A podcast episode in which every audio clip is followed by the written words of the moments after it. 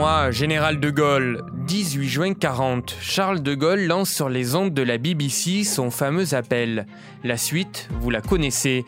80 ans plus tard, Emmanuel Macron au Mont Valérien et à Londres, mais aussi Marine Le Pen en catimini sous les sifflets mercredi sur l'île de Saint, célèbrent cet anniversaire. Alors l'Angleterre, décidé d'abriter la France. C'est d'ici que De Gaulle a pu appeler les Français à la résistance, les soldats de l'ombre. Parce qu'il y a 80 ans, jour pour jour, le 18 juin 1940, le Royaume-Uni a tendu à la France libre sa première arme, un micro de la BBC. À droite ou à gauche, la figure du général est devenue incontournable. Et vous savez quoi? Depuis sa mort, les politiques sont tous gaullistes. Bis Repetita, un podcast BFM TV raconté par Simon Buisson. Française, Français, le général de Gaulle est mort. La France est veuve. Nous sommes le 10 novembre 1970. Le visage fermé, le président Georges Pompidou prend la parole au journal de 13 heures. Promettons à la France de n'être pas indigne des leçons qui nous ont été dispensées. Et que, dans l'âme nationale, De Gaulle vive éternellement. Les Français, sous le choc, ont appris la mort du général au petit matin. La nouvelle est restée secrète toute la nuit. À presque 80 ans, Charles de Gaulle est emporté par une rupture d'anévrisme en pleine partie de bridge dans sa résidence de la Boisserie. Mais c'est officiel. Oui, il est mort ce matin. Eh bien, moi, je ne fais pas ça. Je dis franchement, c'était quelqu'un. Moi, j'ai fait la résistance, madame. Ah oui, mais madame, mais je... Et j'ai fait tout. J'ai On a beaucoup j'ai de fait la mais résistance, j'ai fait ça, le ça- Bertrand, je fait ça dépend le des gens, ça. Eh ben, c'était un... C'est un homme droit, ce y a Il Il a pas fait- était. C'était Je suis d'accord avec vous. c'était pas un saint, Ça, il était comme les autres. Il avait, il, il avait ses défauts, mais c'était un homme intègre, On n'en trouvera plus comme cela. et puis qui aimait la France. Ça faisait un an que le général avait quitté l'Élysée, démissionnant après avoir perdu le référendum sur la réforme du Sénat et la décentralisation. Charles de Gaulle ne voulait pas d'obsèques nationales, il est inhumé chez lui à Colombey. Un char sur lequel repose son cercueil recouvert d'un drapeau français le conduit au cimetière du petit village. Des hommes se découvrent, certains font le V de la victoire, vous l'avez vu. La France est en deuil, et les mêmes qui critiquaient un vieux président usé, déconnecté de l'époque après mai 68, honorent sa mémoire. Quatre jours seulement après sa mort, un décret décide de rebaptiser la place de l'Étoile place Charles de Gaulle.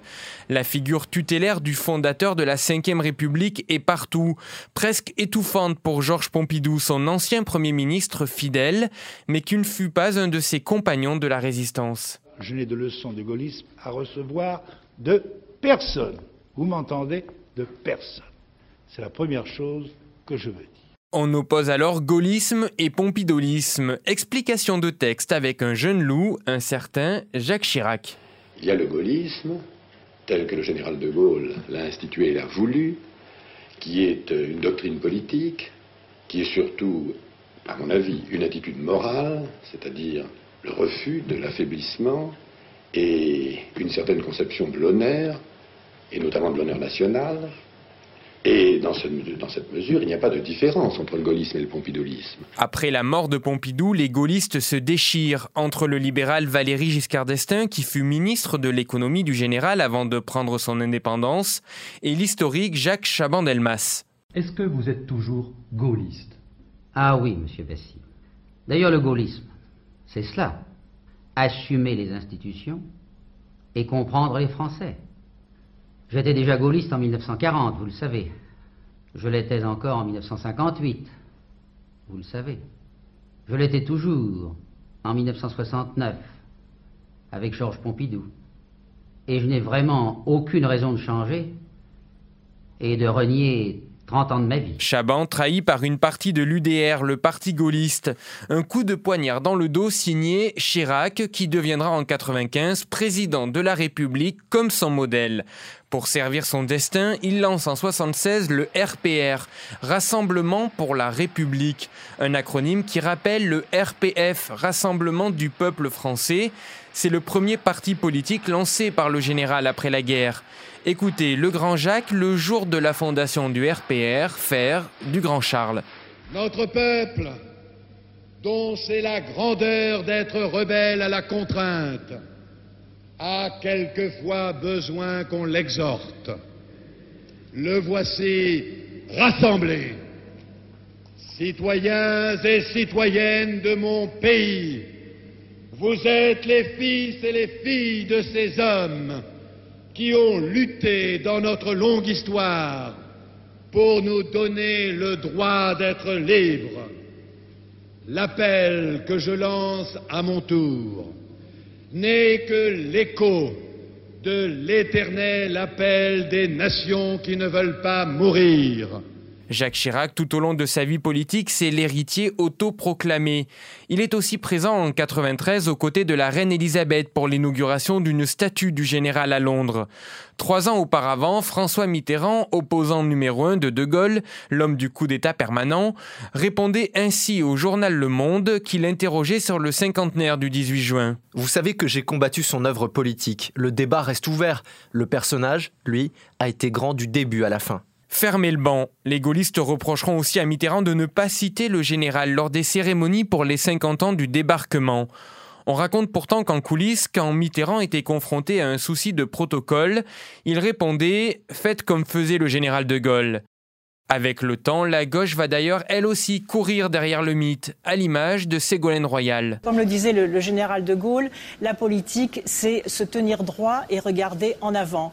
Et aujourd'hui, je crois qu'on a une certaine droite a perdu cette tradition gaulliste. Et moi, je veux rassembler tous ceux qui veulent réussir le changement. Mais aussi, plus étonnant, de Jean-Luc Mélenchon. J'ai fait un livre sur la vertu. J'ai dit à mes copains, trouvez-moi quelque chose. Vous savez quoi Ils m'ont trouvé du De Gaulle. Bon, pourquoi pas Bah écoutez, il y a pire hein, comme recommandation. Mais des fois, ça vaut la peine. Hein à droite, chez les héritiers légitimes, on n'est pas en reste. Les Français s'étaient habitués à ce que le général de Gaulle veillât sur eux. Nicolas Sarkozy pris pour cible par François Fillon pendant la primaire de la droite. Qui imagine un seul instant le général de Gaulle mis en examen? Une flèche qui lui reviendra comme un boomerang. Au Front National, version Marine Le Pen, De Gaulle devient aussi tendance. Elle ne se dit pas gaulliste, mais gaulienne. Cette récupération d'un parti fondé par des anciens collaborateurs et des partisans de l'Algérie française ne passe pas. Avant l'île de Saint, il y a eu l'épisode Florian Philippot à Colombey. On a un père qui s'est battu, qui a donné sa vie, il a été blessé, il a souffert toute sa vie pour la liberté de la France aux côtés du général. Je ne peux pas tolérer que des gens comme ça se disent gaullistes. Ça me choque de voir des gens qui ont toujours été anti-gaullistes présents à Colombey le jour de la mort, de l'anniversaire de la mort du général de Gaulle. Et puis une gerbe, une gerbe au nom du Front National. On croit rêver. Grandeur, résistance, indépendance, rassemblement, probité. En fait, Charles de Gaulle, c'est un totem consensuel dans une France divisée. Et quelque chose me dit que ce n'est pas fini. On célébrera les 130 ans de sa naissance et les 50 ans de sa mort en novembre prochain. Retrouvez les épisodes de Bis Repetita sur le site et l'application BFM TV et sur toutes les plateformes de streaming.